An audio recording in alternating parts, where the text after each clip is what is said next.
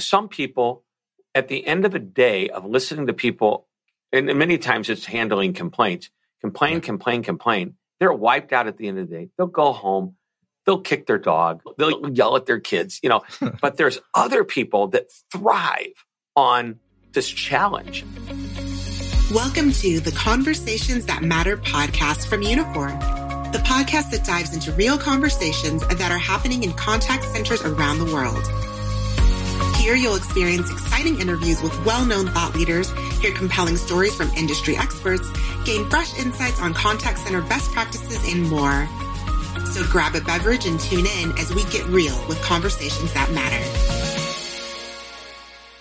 Welcome everyone to the Conversations That Matter podcast. I'm your host, Randy Kassar, and I am delighted to welcome Shep Hyken to the podcast today. Shep, welcome. Hey, thanks for having me here. Excited to uh, be in a conversation that matters. It is. the reason why we picked that is that I think that that we want to make sure that these are valuable conversations for the contact center operation leaders that are out there, and that they find, uh, you know, there's so many different things are going on in their world, and we want to make sure that this time that they spend listening to this or watching it uh, is something that's valuable to them.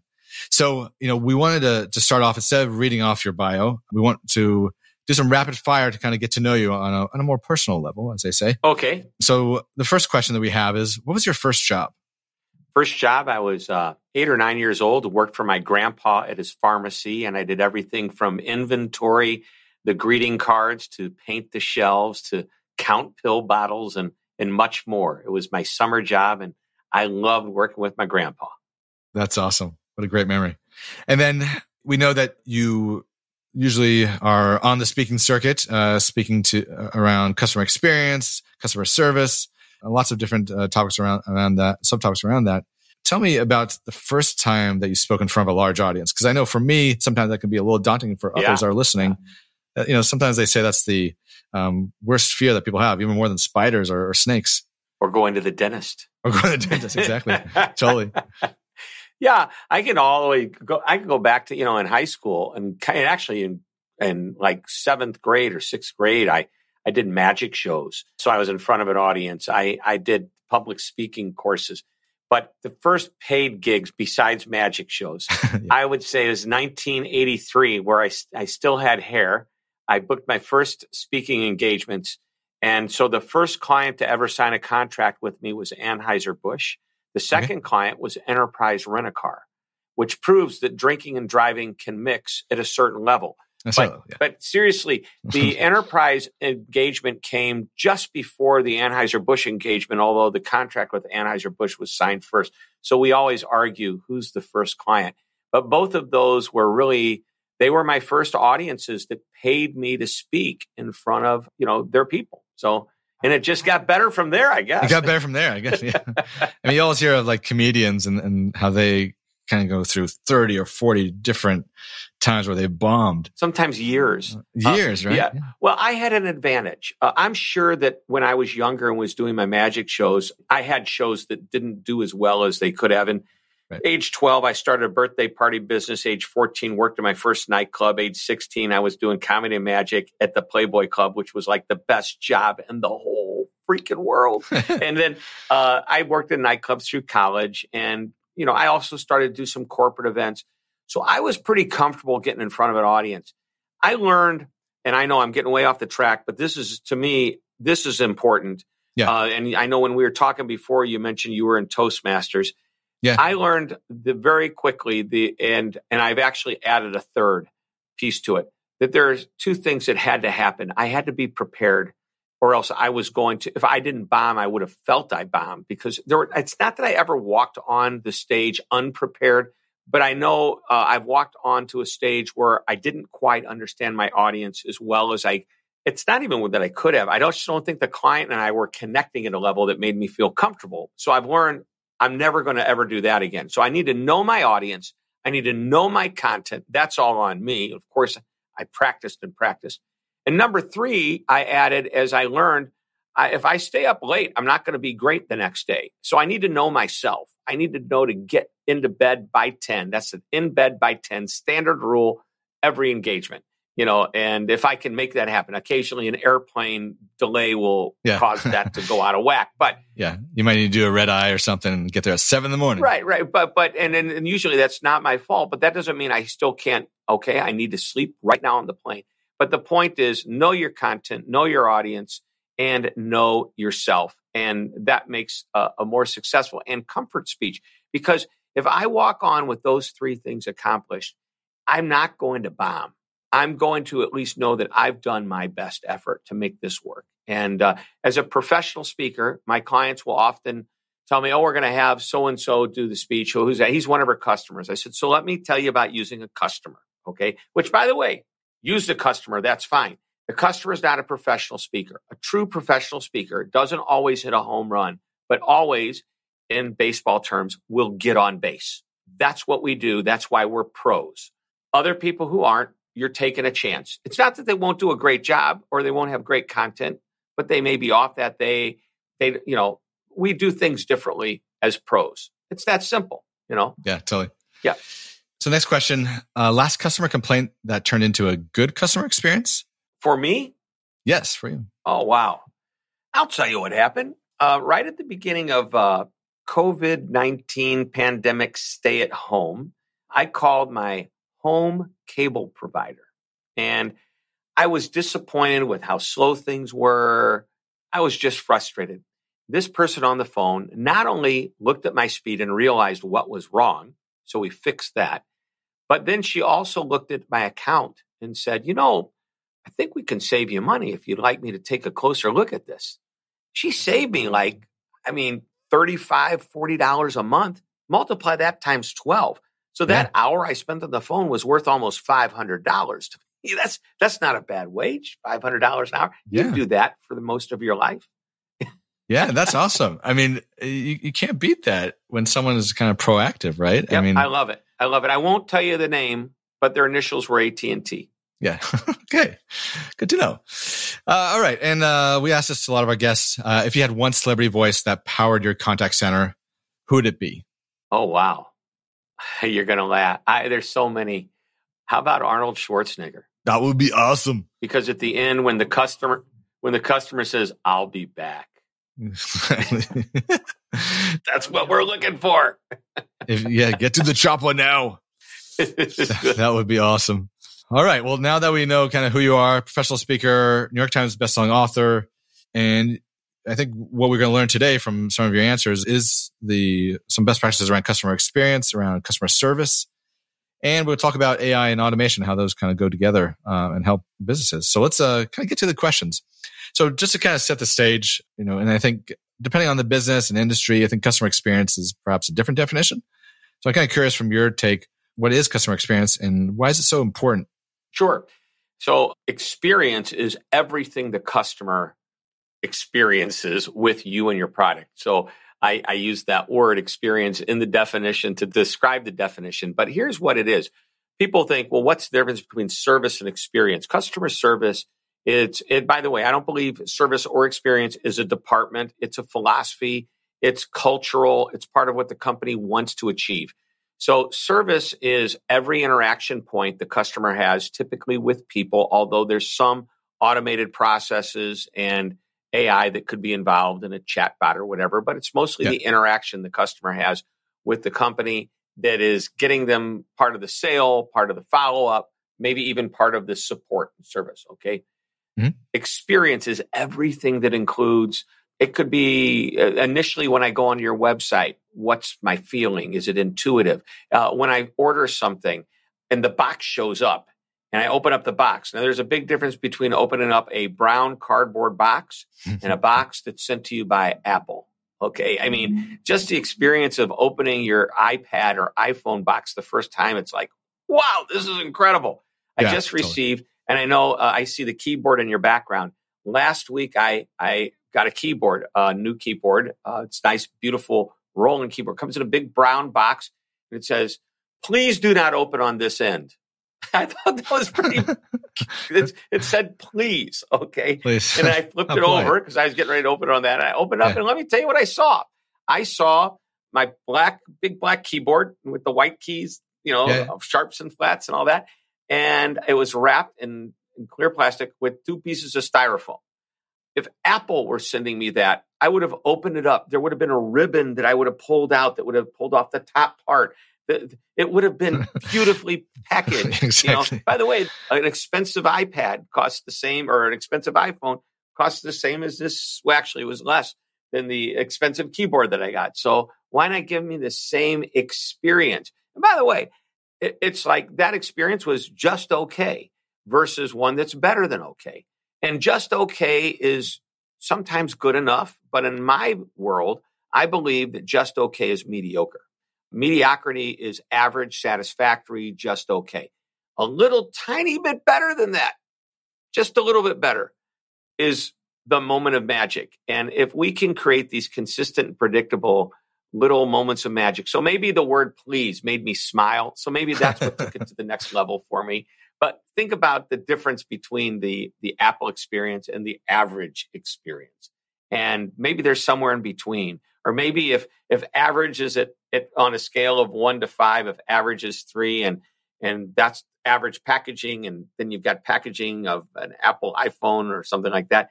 If yeah. all you do is do a three point five or something, you know, you're you're above average, you know. So I used to work at, a, at Yahoo way back in the day, and we always used to focus on how we would surprise and delight the customers. That's hard to do. It is. It is every time. It's hard to do, and they make you feel like you got to do it every time, don't they? So this is the first lesson for all of our contact center managers, supervisors, executives, leaders, et cetera, that are paying yeah. attention to our show today. Um, if you expect everybody to surprise and delight, probably uh, not going to happen. You're going to be very disappointed. But if you expect everybody to do a tiny bit better than average, and let's define what that is scale of one to five, three is average. I mentioned whatever. How about 10% better than average? 3.3. That's pretty reasonable. If you are consistently a 3.3 and you deliver at that level and you don't drop to a three, you're yeah. just a tiny bit better than that. Your customers often will give you a five on a scale of one to five because oh, this is what they say. They're always so knowledgeable. They're always so friendly. They always respond quickly. The word always followed by something positive. And I've been talking about being better than average just a little bit consistently and predictably for years. Last year, I talked to Horst Schulze, who's the co founder and first president of the Ritz Carlton organization. Yeah, love that brand. And he said the same thing. I just want my people to be a little better than average all of the time. That's what's going to make us an amazing, iconic, memorable brand. And I said, How much better than average? And he said, Exactly what I've been preaching. And it was like, wow, a validation from one of my, I guess, customer service icons, if you will. Yeah. And and sure. uh, he said, just be 10% better than average. Wow. So I said, so a 3.3 on a scale of one to five. He says, yeah, yeah. But if you think about it, so when I answer that call, if I'm talking and engaging with a customer, and the first thing out of my mouth is, hello, what's your account number? That's at best average. But I say, hello, my name's Shep and your name is, say Randy. Randy, yeah, I mean that yeah. changes. Okay. Yeah, change, sorry, yeah. I was just well, sure if you. well, hi, Randy. Is it okay if I call you Randy? Yeah, of course. Great. Hey, I need to get your account number before I get started. Do you have that handy? Uh, I do. Yes. Great, great. See, do you see the difference?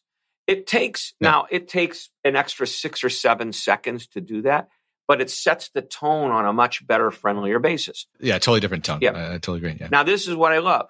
People call with one of two issues. They don't call customer service to say everything's working great, do they? They're calling the customer support or they're chatting because they either need information, they have a question, or they have a complaint. Okay. So the complaint means they come at you and that's now that's a whole nother type of conversation we can have. But we've now started the right tone for any one of these three. If it's something other than a question or getting information, which we're happy to help them with, and the way we do it, it's pleasant, and they'll get off the phone and go, wow, that was a really nice experience. Okay. But if there's a problem, the goal is to move this to the next level. And oftentimes you can tell this person's not happy. So I always like to let them vent for a moment. And then I'll say, you know what? I can tell by the tone of your voice that you're not happy right now, that you've got a problem. So here's what I want to do. Number one, the reason you called here today is that you hope that someone like me can help you out. Is that right? Well, of course, right? Of course, They're going to say yes. I've now gotten agreement out of them. Psychologically, that's a really important piece of it. And the next part is, I'm here to help you. You know, that's right. I'm here to help you. So you've confirmed they're right. And now you say, so let's start over from the beginning. I want to make sure I completely understand. I may take some notes. I may stop you and ask something to clarify. Would that be okay? Yes. I now got another confirmation that we're in sync. And now we move on. So anyway, I know I'm digressing off of what your question was, but hopefully this is helpful for the people who are listening. No, it's super helpful. And it talks about kind of the internal mantra of a company, it talks about, you know, the culture, the people. I think that's really important. And he also talked about kind of how, how the, the tone of the conversation can change, right? Yep. So, uh, one of my coworkers, Annie was, was asking, I asked some coworkers, you know, do you have any questions for Shep? And so she wrote in and she said, you know, we've written many books and most recently wrote the cult of the, of the customer.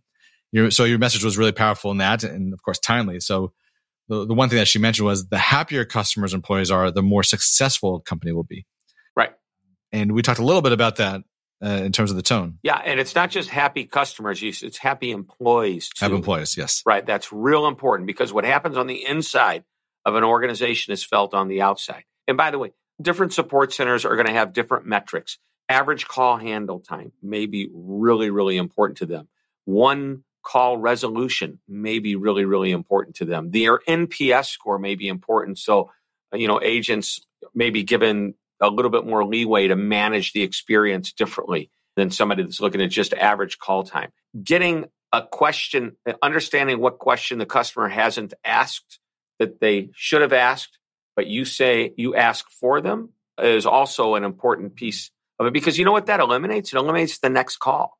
So I dealt with a client that was actually uh, prepping his company for sale. So the last thing that they wanted was any extra time spent on the call. And he said to me, if you're going to talk to me about how we got to spend more time with the customer on the phone, you are not the guy for me. I said, look, people want to do business with people they know, like, and trust, right? That's old. Yeah, That's been around for years. So here's what I want you to think about. I want your customers to know that when they call somebody, they're going to get somebody who's knowledgeable. Number two, they're going to like the answer because it's the right answer. For no other reason, it's the right answer. The trust comes when they know that happens every time. So here's the point. They're going to call back again and again if you don't get proactive and answer questions that they're going to ask the next time, two weeks from now and exactly. call back. Yep. Yeah. But recognizing that if that's the way you want to do it, I'll push that message, but I am going to push all of the peripheries that go around delivering that type of concept. Yeah, no, that's true. And now for a short break, let's learn more about Uniphore. Uniphore is the global leader in conversational service automation. The company's vision is to disrupt an outdated customer service model by bridging the gap between human and machine using voice, AI, and automation so that every voice on every call is truly heard. For more information about Uniphore, go to www.uniphore.com, email podcast at uniphore.com, or tweet at Uniphore. And now back to the podcast.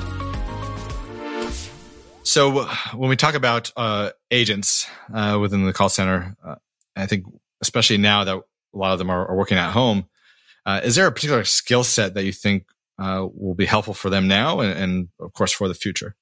Well, I think that when uh, when you're hired to be a professional support person and you're an agent, if you will, customer support rep, whatever you want to call mm. call yourself, yeah, there's a certain personality. Some people, at the end of a day of listening to people, and many times it's handling complaints, complain, complain, complain. They're wiped out at the end of the day. They'll go home.